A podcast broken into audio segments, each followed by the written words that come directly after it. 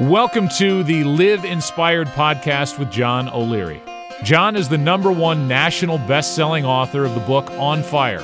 He's a world class inspirational speaker, and he's the host of the Live Inspired podcast.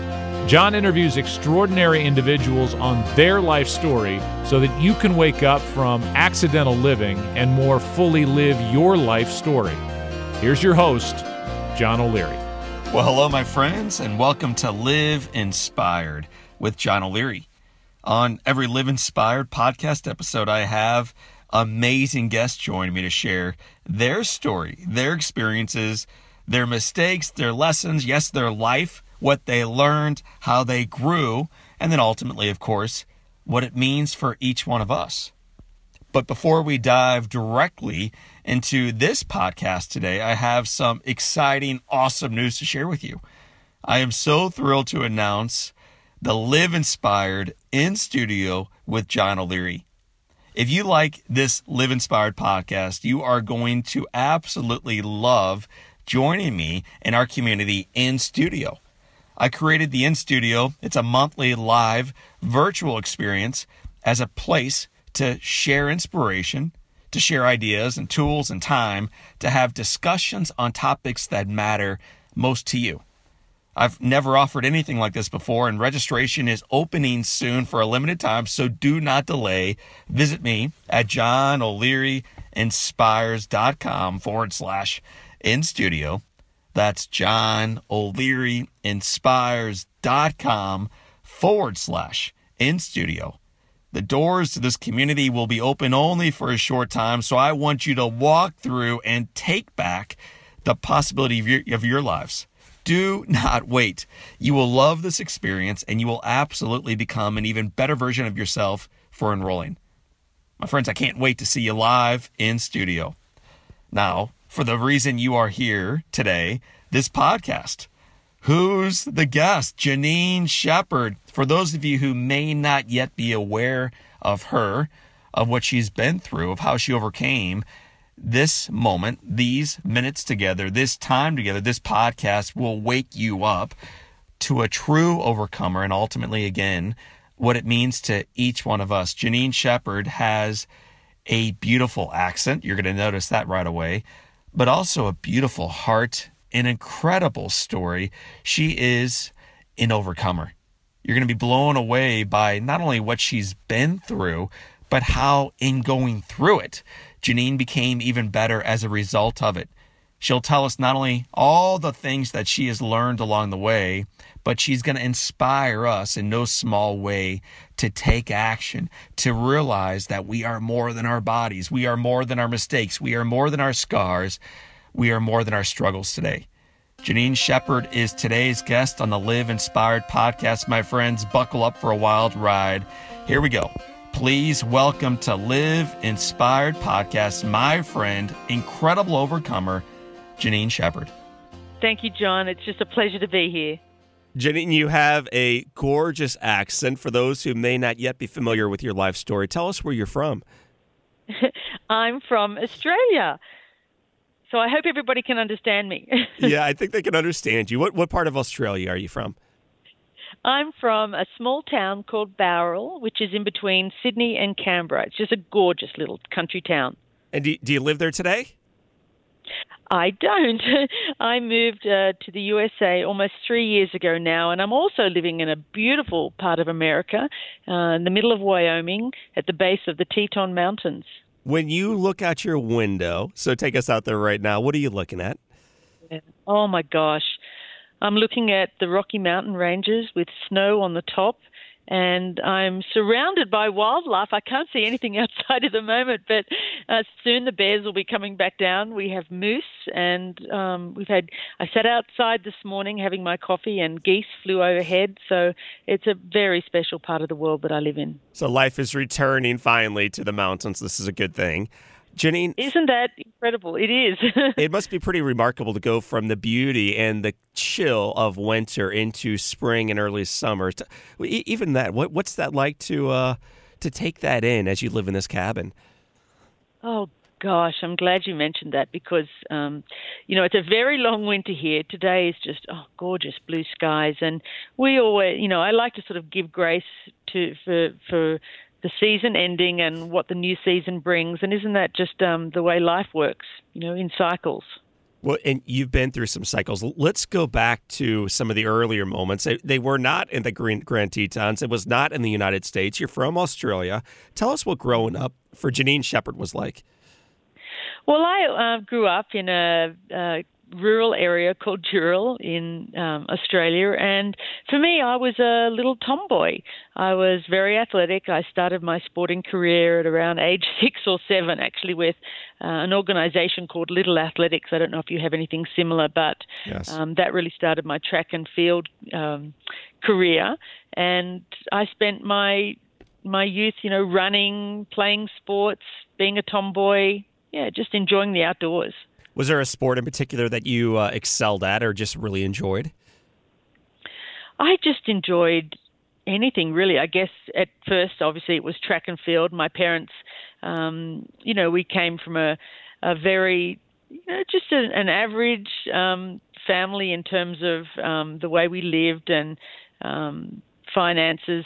For, for us little athletics was a way i mean it was a very um, non-expensive way to get into sport so that's what they they sort of fed me into that. And i spent you know every day running and and on weekends competing in little athletics doing all sorts of sports. I, at first i excelled in uh, sprinting. So that was my focus yes. in the beginning. And uh, keep keep going down that path athletically. What what became your focus later on well, as I got um, older and through school, and I started doing more distance events, distance running, um, I eventually got into triathlons, marathon running, um, and then, of course, I found myself in yes. cross country skiing, which is the ultimate endurance event. And most of your listeners are probably thinking, but she's from Australia, there's yes. no snow there. well, in fact, there is. We do have snow in Australia. Eh, you have this turning point in your life, Janine. Tell us tell us a little bit about that experience. Mm. Well, I, as I said, I, you know, my my base had been really endurance sports, and yes. I really loved. I mean, for me, just getting out and running for three hours was something that would just I I loved that. I thrived doing those sorts of events. So I found myself in cross country skiing, competing, and uh, my goal was to represent my country at a Winter Olympics. Yes. I'd been overseas skiing and racing, and I really connected with the Canadian ski team. We got on really well um, because, as an Australian, we were a very small team, so we mostly travelled on our own. So I connected with the Canadian team, really bonded with them. And the co- coach of the Canadian team, Marty Hall, had offered me a position to join their team in preparation for the 1988 Winter Olympics in Calgary. So, gosh, for me, that was just what a compliment. It's incredible. yeah, um, great opportunity. Marty had said to me, come and join our team, train with our team, use our facilities, which was um, amazing because I, we, you know, as an Australian, we, as I said, we travelled on our own, we did everything on our own. So the Canadian team had had the background and all the facilities uh, to support me in, in my goal of getting to the 88 Winter Olympics in Calgary. So that's where I was. I came back to Australia and I was preparing to go and join the Canadian team when I had a life changing event. And the, the reason I wanted to just dive into it is because this becomes the, the, the turning point in your life. It's it's this mm. remarkable and tragic and painful experience, and yet it's why today, almost 30 years later, it's why you and I connected. It's why we're on this this podcast mm. together. T- take us through the sun rising as you're making your way up the hill. Yeah, I was on a bike ride with my teammates. Um, we'd been on our bikes for around five and a half hours, and um, I, I just got off the seat of my bike in the part of the ride, of course, that I love, which was the hills, because I loved the hills um, and looked up, and then everything went black, and that was my last memory. What, ha- what happened, hit, Janine? Yeah, I was hit by a speeding truck um, and left with extensive and life-threatening injuries. Do you remember any of the uh, besides the sunrise and the five and a half hours leading up to it, and and then things fading to black? Do you remember anything specifically about the event itself? I remember nothing, and you know, I feel really emotional talking about it now, and I guess I think because you and I are so connected in a, a shared experience of, Yes. of trauma and tragedy that it's sort of, um, you know, I can I feel this overwhelm of emotion. But uh, no, I I had what I call um, people talk about NDEs. I call it a, a DE. I call it my death experience. Yes. I left my bo- I left my body. Uh, so what was happening um, to to my body during that time, of course, and I'll just fill you in quickly with that. I um, they didn't think I'd survive the accident. I had I broken my neck and my back in six places, broke five ribs on my left side, my right arm, my right collarbone. You know that was one thing, but it was really the massive internal bleeding that was going to kill me. Uh, by the time they'd taken me to the local hospital, flew me down by rescue helicopter to a large hospital in Sydney, my blood pressure was 40 over nothing. Oh my gosh. So I, I wasn't supposed to survive. And for 10 days, I, I uh, lived, was in this in and out of my body. And they told my parents, we, ca- we can't stop the internal bleeding, so just be prepared. And, you know, I just, for me, it was this experience of uh, looking at my body and, and, and knowing that it was broken beyond repair and I wasn't going back. I didn't want to go back to that body. So Janine, do you remember looking down at your body and seeing this broken image in, below you? I do, and you know it brings a tear to my eye right now. And uh, you know, I just remember knowing that it was this. You know, I've read so many Yes. accounts of NDEs, and nothing that I went through was close to anything that I'd read afterwards. So, you know, it's a very personal experience, and and people always want to know about it. And I often say, well, I don't talk about it because you know I came back to teach people how to live, not to not to talk about the afterlife. Yes. and and I guess you know after ten days coming making the decision to come back to my body, uh, opening my eyes and seeing my father's face, the first feeling was this overwhelm of what am I doing back Yes. here? I'm not meant to be here, and you know what I didn't know at the time, of course, is that my mum and dad were at my bedside the whole time, and I my dad was holding my hand, and I remember him later saying to me that he just he prayed, and he, his his prayer was, God, uh, give her my strength. I don't need it. Give her my strength, and I just really think that that was my lifeline. You know, I wanted to let go, but I couldn't. It was like I was being anchored And, into my body. I'm curious, Janine. You, you said that uh, you after you made the decision ten days in to come back to your body. Do you, do you feel like that that's a decision that you made? Oh, I do. Yeah, I, I do. I, you know, I had a, a very clear memory of you know not being alone in that in that other world, in that other dimension, and I remember being told that if I went back to my body, it would be into a body that was um, Yes. would have certain challenges physically, obviously, uh, and you know, it was like this, almost like there was this, you know, higher part of me, this higher self that knew that this was an incredible opportunity to come back. When you came back, tell me and tell our friends listening what what are you really coming back to? Yes, your father's holding your hand, mm. but whose hand is he really holding now? What what are you like physically? Well, my body was broken. You know, the the first thing after ten days, the internal bleeding stopped, and the doctor said, "Right, okay, now now we think she's going, you know, she's going to live now, but the next concern Yes. is the paralysis." So I was paralyzed from the waist down, and in excruciating pain. Oh my good gosh, it was. So the truck that hit me, I was up off the seat of my bike, so it hit me in the back. It, the seat came off the bike. I went flying through the air. So my torso, of Yes. course, uh, took the brunt of that. I landed on my head. So my whole body was just bruised, black and blue, and swollen, as well as the broken neck and back and everything else that was broken. So lying on that, on a thin, hard spinal bed, was excruciating. And, you know, I can remember this doctor saying to me, I'm going to. Uh, we just want to test the feeling in your legs. Now we're going to we're going to be pricking you with a pin. Yes. and I remember thinking, okay, well you better start. And of course, he already had been pricking me, and I had absolutely no feeling in my legs or any movement. So they did some tests um, to test the, um, you know, the paralysis and, and the level of spinal cord damage. And they discovered that even though the neck break was a stable fracture, the back L1, Yes. the lumbar region in my back, that vertebrae was completely crushed. It was what I they call a comminuted fracture. So basically, I didn't have an L1 vertebrae anymore, and that bone was lodged all throughout my spinal cord. Janine, you as a little girl and then a, as a young woman, you, you were athletics. You were an mm-hmm. Olympic athlete. You, you are all these amazing things, and now you can't even move your legs. I'm, I'm just curious what, what, for all of us, that would be an incredible struggle and extremely painful to realize we, we may never move our legs again. We'll never be able to walk or run or to kind of take care of ourselves. For you, though, who have identified as an athlete, what, what is that like for you to experience that diagnosis?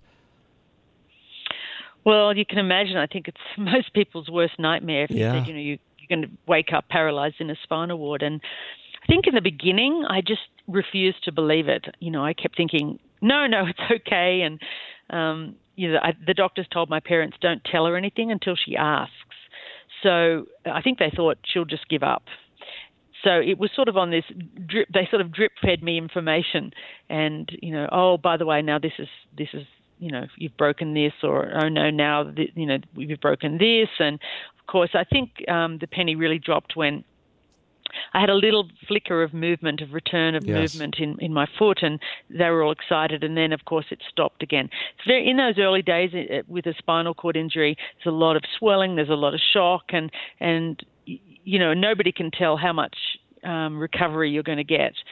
Then after six weeks, everything stopped again and um, started going backwards. And then they said we're going to have to operate. And I think that's when it really. I thought, oh my goodness! I remember that night lying in in bed in hospital. It was quiet. I mean, the silence is deafening in a spinal ward. You're just you're, you're alone. You're scared. You know, my parents had gone home, and you know, of course, you got to remember you're lying flat on your back and you're staring at a roof. You can't move your neck. You got to, I had a neck brace.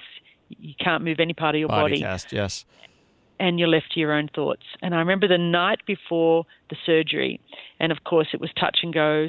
This sort of surgery, it's really delicate surgery, and nobody knows how it's going to turn out. And I remember that a nurse sitting with me that night, and just and sitting with me as um, I just, you know, I just remember um, at one point crying and and and thinking I I was actually sick, and of course I was lying flat on my back, and they had to call the orderlies in and turn me on my side, and I was sick, and um, and then the nurse sitting with me that night, and we were just talking about, you know, th- the feelings that I felt, and Yes. the fear, and the anxiety, and how it would turn out, and uh, I think I came to the point where I realized that I needed to be strong for my parents now, you know, and I remember them coming in early the next morning and being wheeled out for that surgery and just saying to mum, No, it's going to be okay, and seeing tears in her eyes and saying, It's going to be okay, mum, I'm going to be okay. And um, that was a fairly profound moment in hospital.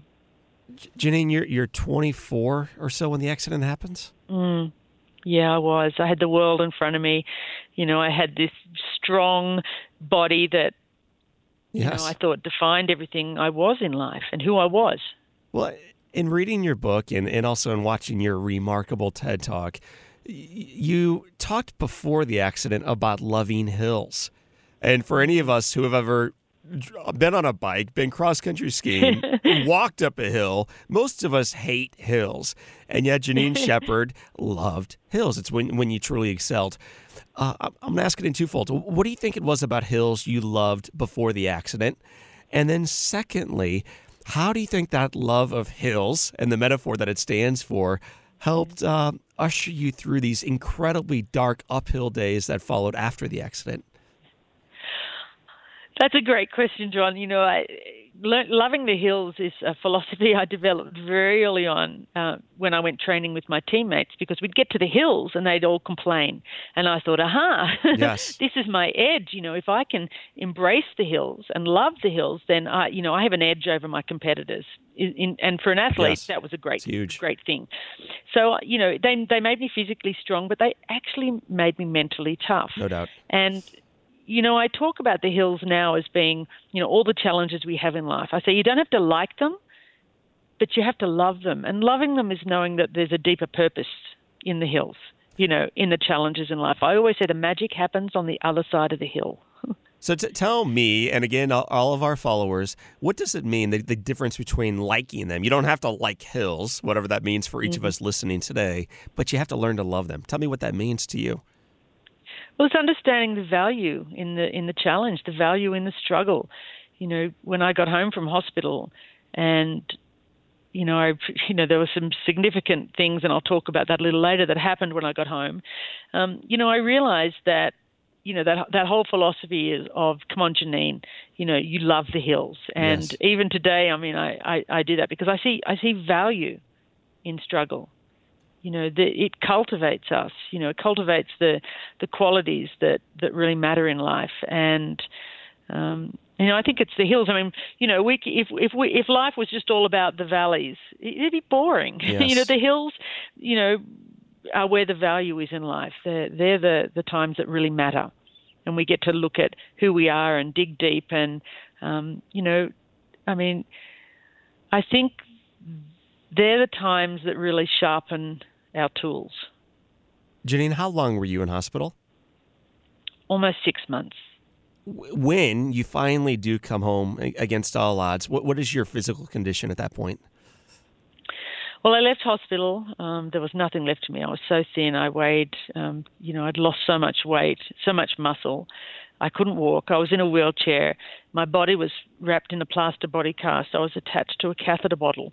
And I was told, you'll never be able to do the things you did before. Mm-hmm. You're going to have to rethink everything you did in your life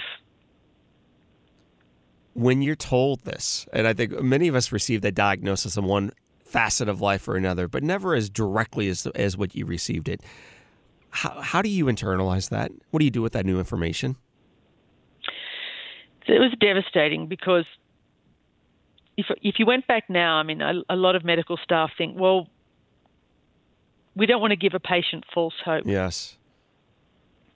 And you know, John, that how important it is to have hope in life. I mean, you know, if we look at research, I mean, I'm I'm really interested in the whole concept of hope. I mean, hope is is is the motivation to keep going. Yes. You know, hope that we can get better, hope that we can recover, hope that, you know, that life can still be great. Yes. And, you know, it was almost like being stripped of hope when they said to me, Nope, you'll never be able to do the things you did before. So once again, that part of me that kicked in, that Janine the machine, said, Nope, they're wrong. You know, I'm going to go home. I'm going to get my life back. And then I got home from hospital, and I have to say that uh, something significant happened, which I wrote about in this book. Yes. Some very personal things. And I say often to people that people think that spinal cord injury is all about walking, and that's part of it, but it's much more complex than that. It's the hidden side of spinal cord injury that people don't really understand, um, which I hope that I help people to understand. Uh, you know, just the debilitating effects of spinal cord injury. It's not just walking; it's loss of feeling, yes. um, chronic pain, loss of sexual function, uh, depression. You know, there's so many parts of it that people uh, are not aware of. So, of course, I got home I was wheeled into a doctor's office, a rehab part of my rehab in another hospital. And I remember sitting there in my plaster body cast, and, and this male doctor said to me, Okay, so uh, it's time to talk about your sex life. And I remember sitting in my wheelchair and feeling horribly embarrassed mm. and indignant. I mean, I was a 20 something year old woman, he was a 50 something year old man. and I remember sort of trying to hold back my tears and saying, Well, isn't there a female doctor? And he said, No, I'm sorry. Now listen, he said, You'll know you'll probably never have the big O again. Oh. Can you believe that? No, I'm shocked. Seriously, I was horrified and embarrassed and you know, I didn't want to sort of let on to him.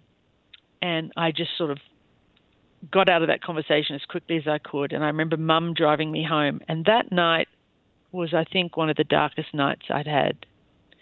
And I think, you know, I, I went home and I thought to myself, why did I come back to this body? Yes. How much more can I lose? You know, I've lost so much, and now he's telling me I can't be a woman, and I wanted to give up.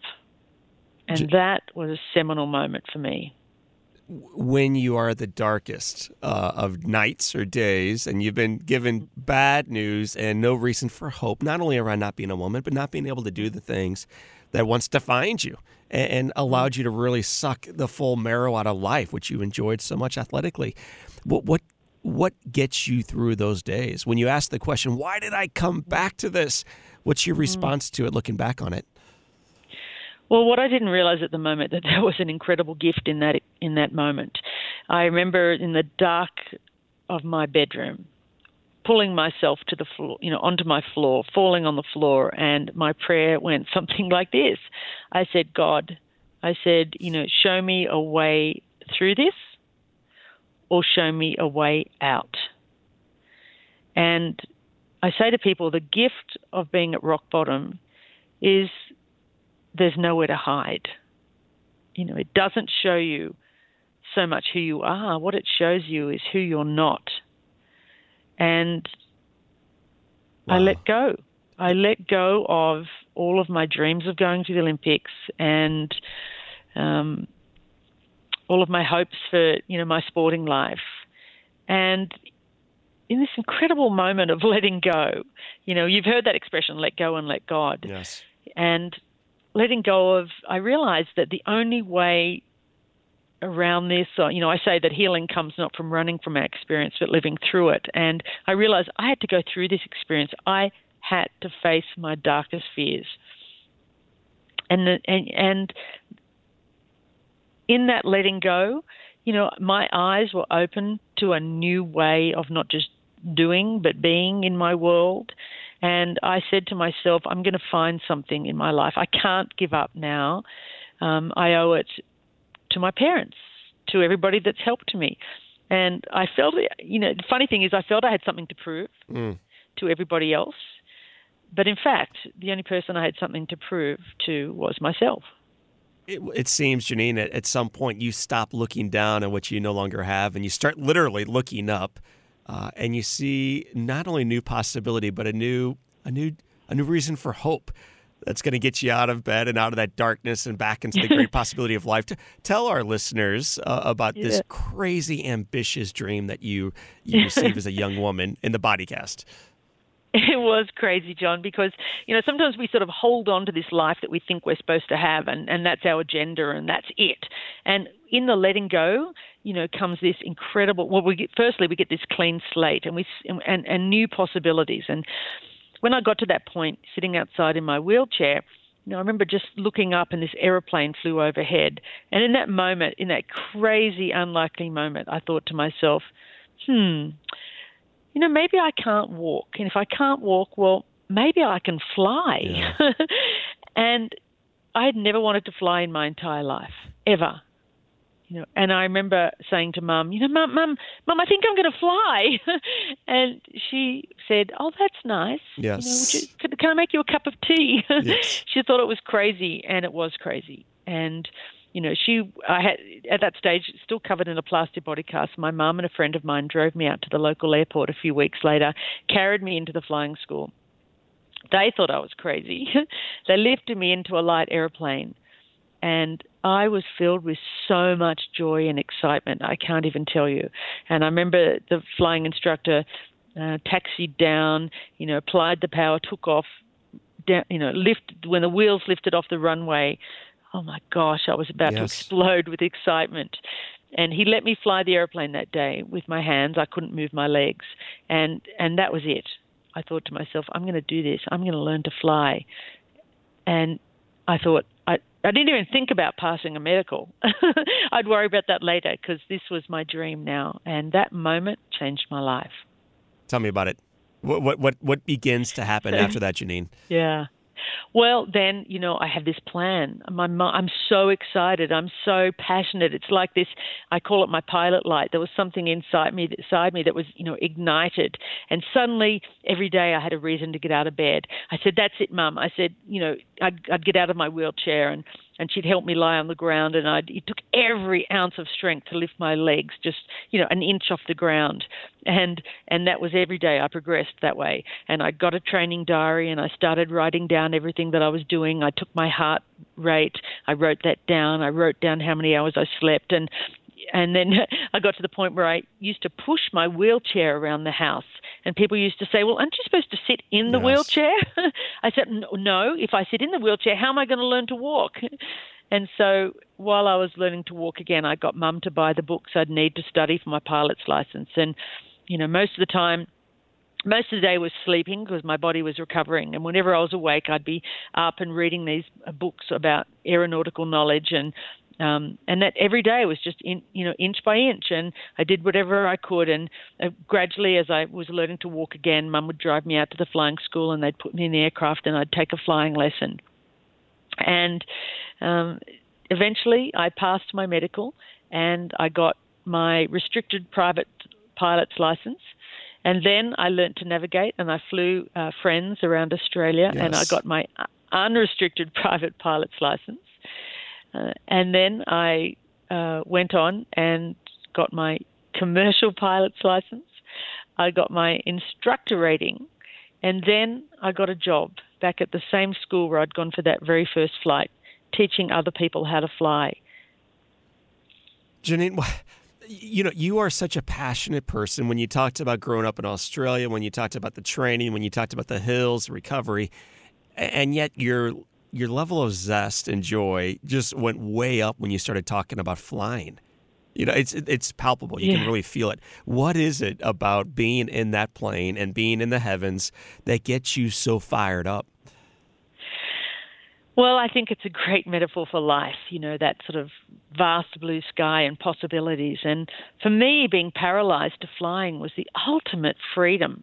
Hmm. And, you know, when I was up and walking around, you know, people would stare at me all the time, the way I walked, the way I looked. And after my accident, it really affected my my self esteem. So to be out there doing something like you know, the, I remember the the doctor that said you'll never be able to do the things you did before. It was like, okay, well you watch me. I, yeah. Maybe I can't do those things, but I'm going to do something extraordinary. So it was really important for me and my sense of self and and um, you know, my self esteem that I was doing something that was, to me, extraordinary. You know, look at me, I can fly an airplane. Have you been back to the physicians who told you that there was no reason for hope and that you would never be who you were before? And I'm just curious, what is their take medically on on the woman that you become? well, I have to tell you that I'm really good friends with all of my surgeons and doctors now. Even that doctor that told me I would never do the things I did before. And you know what? I can thank her now, John, because I think that gave me the motivation to really prove her wrong. And I think they all look at me now and I know that my orthopedic surgeon has a picture of me in front of an aeroplane on his mantle um, in his office, and I think he likes to tell other patients my story. Janine, what, what, what is your story today physically? How, tell me how you are. Well, I am a paraplegic, although I'm a walking paraplegic. So I have all of the injuries that go along with spinal cord injury.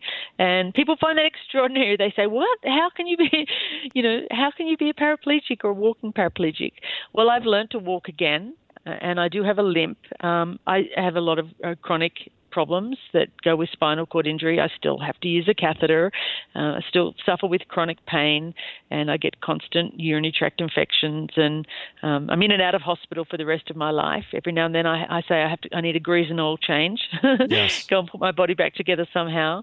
Um, but that's okay. It's you know I have a you know, I've learned to manage with, you know, with my pain. And, you know, it all comes down to focus, as you know, as much as anyone else, John, you know, that, um, you know, when we focus on things, it tends to make them a lot worse. And people often ask me about how I deal with chronic pain, for example. And I say, well, it's something that's always there in my life, but it's like turning the, the radio down in the background. And I, you know, I, I've learned to live with that. And I know it's always there, but I focus on the good things of my life and the things that I can do. You have been through so much, and yet you still face some real adversity every every day, Janine.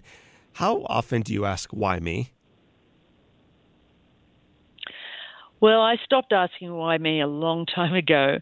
I was given an incredible gift in hospital in that when I was going through one of the, the darkest times in hospital, um, they moved me next to another, another patient who was similar in age to me who had had an accident, um, a car accident, and had much worse injuries than I did. She woke up on her 18th birthday I actually mentioned this in my TED talk. Um, her name was Maria. She woke up on her 18th birthday to the news that she was a total quadriplegic. She could only move her neck. She had damage to her vocal cords. So, you know, it, I could never complain. You know, all I, you know, if ever I felt sorry for myself, I just looked in the bed next to me and thought, "Oh my gosh, I could be so much worse." And Maria and I remained friends our entire lives until a few years ago when she finally left her body. Hmm. And you know, John, the um, remarkable thing about Maria, if anyone had a reason to complain, it would have been her, right? Yes. She never once complained. She was always smiling. And whenever I spoke to her, the first thing she asked me was, How are you? Hmm. I consider that almost saintly. Yes. And you know, I don't know how how she did it because um, I always say she gave me the greatest gift of all, and that was the gift of acceptance. You you write and speak a lot about acceptance and uh, loving who you are, making sure that we all realize we are not just our bodies. D- do me mm. a favor and, and, share share your passion and your heart for uh, for loving loving ourselves in spite or maybe because of who we are, like regardless of the scars and the challenges and the brokenness that we see when we look in the mirror? Well, I'm covered in scars, and a lot of them you can't see, but you know I love them because they've made me who I am today. And you know I realized that um, one of the greatest lessons when I was actually having a talk to um, the curator of TEDx in Kansas City, and he was talking about my story and this is prior to actually asking me to give my TED talk. He said, "Well, what a you know what a story. You know, what's the one lesson, yes. the one most important lesson you've learned?" And I said, "Well, I thought about it. I said, well, I think the most important lesson is that I'm not my body. You know, I think that we're, you know, as you said, we're we're spiritual beings having a human experience, and our body is just a temporary vessel for this, you know, for this, um, for our spirit, for this life. And once we recognize that, once we recognize that, you know, we are the defiant human spirit, I think that's what makes us unstoppable. You shared an incredible word that I love, and it's also uh, the title of your book, Defiant. What does the word defiant mean to you? It means never, you know, it means saying yes to life, all of life. I think there's so many great examples of defiance. Sometimes defiance is, you know, standing up and fighting for our rights, and and um, and that's a wonderful thing. But defiance also, I think, manifests in other ways. I mean, to me, Maria was defiant. To live a life, you know, which just, I mean, when I think about her, yes. it's just, it's so humbling to be able to live a life from the age of 18 in a wheelchair where you can only move your head. you know, she had to, her mother had to bring a cup over to her with a straw so she could drink. And to live that in a way that was, um, it was incredible, you know, to, to, she gave so much back to other people. To live like that is to live with grace. I mean, that's defiance. To say yes to life like that, wow. I mean, it's an incredible example, Janine. And you, by the way, my friend, are a, very similar example of defiancy in action. You wrote the book Defiant. It's uh, the subtitle is "A Broken Body Is Not a Broken Person." Why'd you write the book? Well, I've there've been so many times where I've thought about, you know, why I continue to do what I do, and three years ago, I was um, after my TED talk, and I was getting letters and, and emails from people around the world. And one in particular stood out, and it was from a man in India. And I remember opening my computer, and there was this email waiting for me. And it went like this. He said, uh, Dear Miss Shepherd, he said, I have been facing an ailment for 19 years, and it's so bad that I was considering suicide. He said, But I saw your talk today, and I was given a ray of hope. He said, My life starts now. Mm. He said, Pray for me. And I remember that in that moment, I thought to myself, I, I can't, I have to keep sharing my story, you know, because this is what ignites me. I know you love that word, John, and I love that word too. And um, this is what I'm meant to be doing. This is, you know, my purpose in life, and this gives me joy. And um, and it's not just, it's not my story. I always say it's not my story. It's our story. Yes. And I think we get tremendous hope from hearing and seeing other people's stories of defiance and courage. And that is what, you know, I mean, it's what keeps me going. It's what's been a huge part of my healing is being able to share my story and in turn hear other stories from other people that had given me the strength to continue and keep going. So I moved uh, after that email. I thought, okay, I, I need to spread my wings and share my story further afield. And for whatever reason, I was guided and brought to America. And eventually, um, even though I've written many books in Australia, um, they've covered shorter periods in my life. And um, I ended up coming here and, and getting this, this deal to write this book. And of course, it brings um, everybody up to date with where I am now. Well, it's an, it's an amazing life and not one without mistakes and challenges. One of my questions that I had that I, I'm just curious about is if you could go back in time, I believe the event took place in 1980, was it 85? Six, yeah. 86. 86, yeah. And, uh, gosh, pull your bike over to the shoulder and just take in that sunrise and let the truck drive by and then hop oh. back on. If you could go back in time and hop back on that bike and not get hit by that truck, would you do it? You're the first person, John, that has ever asked me that question. Gosh, part of me would like to say yes, but no, I I wouldn't because you know it's it's it's opened, it's made me a much a much better person. I say that my life went from two dimensional to three dimensional and four dimensional, yeah, even. But um, you know, the people that I've met, the you know, it, I've it's opened my heart to love and compassion. And I'll tell you, talking about the shoulder of the road, I went back to Australia a few weeks ago. I went back for the first time to the exact place where I was hit. Mm. And I went back with the paramedic that was first on the scene of the accident. Whew. What is that like? It was, it was incredible. Oh boy, lots of tears. Yes. Um, we've we've become great friends now, Gary. And while we were there, he pulled out his ambulance badge and he gave it to me. Janine, that is awesome. Uh, you know, it, it was a really incredible moment. The, the, what you learned from Maria, that gal laying next to you in the bed, that my life starts now. The incredible thing about embracing your story uh, for all of us is that it inspires the people around us to realize, like in kind, that their life starts now too. And I think that's the very example, that's the ripple effect, Janine, of your life.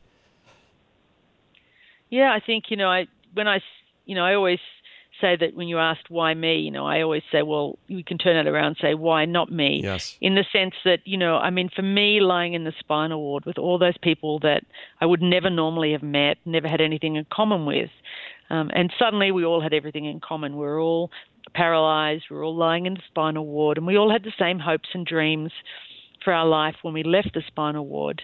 And I think it's that collective human experience that brings us closer to each other and you know, opens us to opens our hearts to, you know, immense compassion, empathy, and love. And how can we ever say no to that? Mm. Janine Shepherd, we at the Live Inspired Studios always end our podcast by asking seven questions of our guests. We call it the Live Inspired Seven. So I'm excited to share these questions with you and to hear your answers to them. Bring it on. Okay, so I hope I hope you you you're well rested because you're going to need a lot of strength. These are all uphill. Get ready to start pedaling. Question number well, you know one. I love the hills, John. I know you love the hills. You savor the hills. So here comes hill number one. What's the okay. best book you've ever read? Great question. You know, I, I love books. I love reading, but I would say without a doubt my favorite book is Man's Search for Meaning by Viktor Frankl. Wow. Uh, it's one of mine too. For for you, what what's what's one of the main takeaways from that book? Well, I think what I love about that is it's a foundation for all of us for what we desire. I mean, after all, what do we want in life? We want to know that our life counts, right? We want to know that it has value and it has meaning. And I always say that there's no meaning of life, there's only meaning in life. Yes. And we create that meaning by the things that we do and how we live.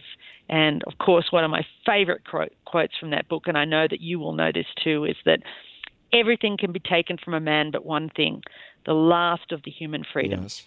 To choose one's attitude in any given set of circumstances, to choose one's own way. That's Yeah. what we've done, right? That is what you have done, ladies. So, question number two, as you continue the bike up the hill, is tomorrow you discover that your wealthy uncle has shockingly died at 103, leaving you with millions. What would you do with that newfound wealth? Wow, didn't he have a good life? 103.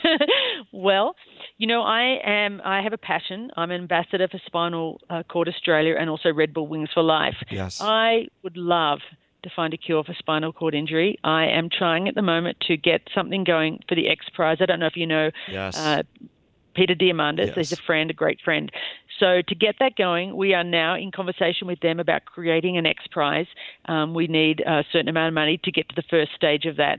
So I would definitely put that into funding um, an X Prize to cure spinal cord injury.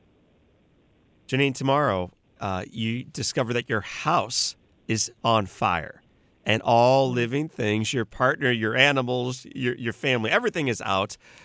And you have an opportunity to run in and grab one thing that really matters to you. What would you run back into your house, your cabin for? Nothing. I know that sounds completely crazy, but I wouldn't risk uh, my life or anything going back into that house. And I know that nothing in that house really counts. Um, nothing external, no thing. They're just things after all. Yes. And I have had to start all over again, and I can do it. I've done it once, and I'd do it again. So I would just Let it burn. give thanks for everybody out Yes. being safe. Janine, if you could sit on a bench overlooking a beach on a gorgeous day and have a long conversation with anyone, living or dead, who would you want to be on that bench sitting next to? well, so many people I can think of, but I would sit on that bench. I would invite uh, two people, Jesus and the Buddha, and I'll tell you why. Many, many years ago, a friend of mine gave me a book, which was the um, Yes. a story of uh, similar quotes from the Jesus and the Buddha side by side. I was fascinated by that book.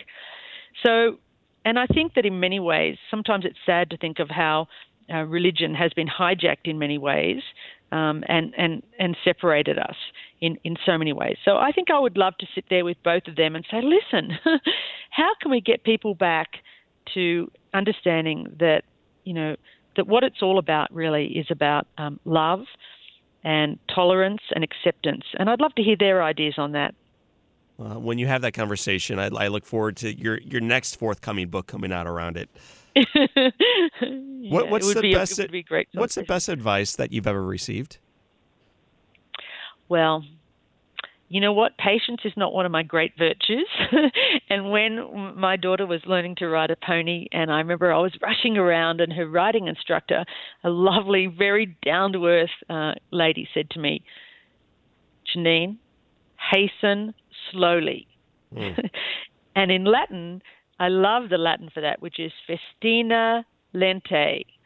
And what that means to me is just slow down, be really deliberate, pay attention, and savor the experience. Hmm.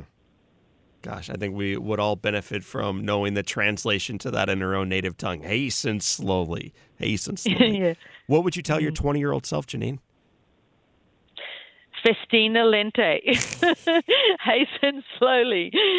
Um, that I would say that, and I would also probably go back and say, Janine, what you think is important now, when you get older, you're going to realize that it really wasn't important. Janine Shepherd, it has been said that all great people can have their lives summed up in one sentence. how would you want your one sentence to read? I would love it to say Janine embraced her defiant human spirit. Janine Shepherd, you have indeed embraced your defiant human spirit, and in doing so, you've reminded the rest of us that our life starts now. Thank you for spending some time with us on the Live Inspired podcast. Oh, thank you, John. It's been just such a delight. Thank you so much for having me. And Janine, for those who want to stay in contact with you, where can they learn more about your remarkable sp- story and remarkable defiance? Well, they can go to my website, JanineShepherd.com, and of course, they can connect with me on Twitter and Facebook and Instagram. They can um, go online to the TED site and what, uh, listen to my TED talk, A Broken Body Isn't a Broken Person. And I'm looking forward to hearing from them too and hearing their stories. My friends, this was Janine Shepherd. I am John O'Leary, and this is your day. Live inspired. Well, my friends, did you enjoy it? Did you enjoy that story, that life, that example of heroism and courage and athleticism, and then tragedy, uh, struggle, the difficulties that Janine Shepherd faced, how she rose above, the vision, the faithfulness, the audacity, the courage, the community, the vision for something bigger than the struggles of today that she had as a young woman that guided her through extraordinarily long odds that have freed her to become the woman, uh, the inspiration, the writer, the speaker that she is today. Did you enjoy it? I certainly had a blast not only reading Janine's book, but also meeting her, hearing her story, and leaving a friend. If, if you enjoyed her story and the stories that you've heard on this Live Inspired podcast as much as I've enjoyed bringing them to you, do me a big favor. Tell your friends, tell your coworkers, tell those that you worship with or hang out with or drive around on the bus to work with about the John O'Leary and the Live Inspired episodes on the podcast. Tell them what it means to you and how it's inspiring you to wake up from accidental living so that you, yes, you, can live inspired. Yes, we are touching hundreds of thousands of lives around the world, and that is awesome news. And yet, what we know is there's an awful lot of folks out there looking and longing and hungry and thirsting for hope and inspiration in their lives. And we think this podcast may help elevate the way they see their struggles and they see their own lives. Not only is the podcast a way to take the next step forward, but as you heard on the front side, we are now launching our Live Inspired in studio with John O'Leary. I want you there. I want you to take the next best step in your life. So go online right now, learn more, check it out at John O'Leary inspires.com forward slash in studio. John O'Leary inspires.com forward slash in studio. This is a limited time offer. I want you to come on to it right now. I want you to join us in the movement. I want you to take back the possibility of your life. So I can't wait to see you in studio as we examine and as we elevate, as we do our own lives a little bit better tomorrow than we're doing it today. I'm excited to, uh, share this experience with you. It's going to be a blast. Ooh, my friends, I love hanging out with you on these days. Thank you for checking out our podcast. We are growing, we are expanding, we are touching lives, and we could not do it without you. So thanks for being part of this. This is John O'Leary this is the Live Inspired podcast, and this is your day. Live inspired.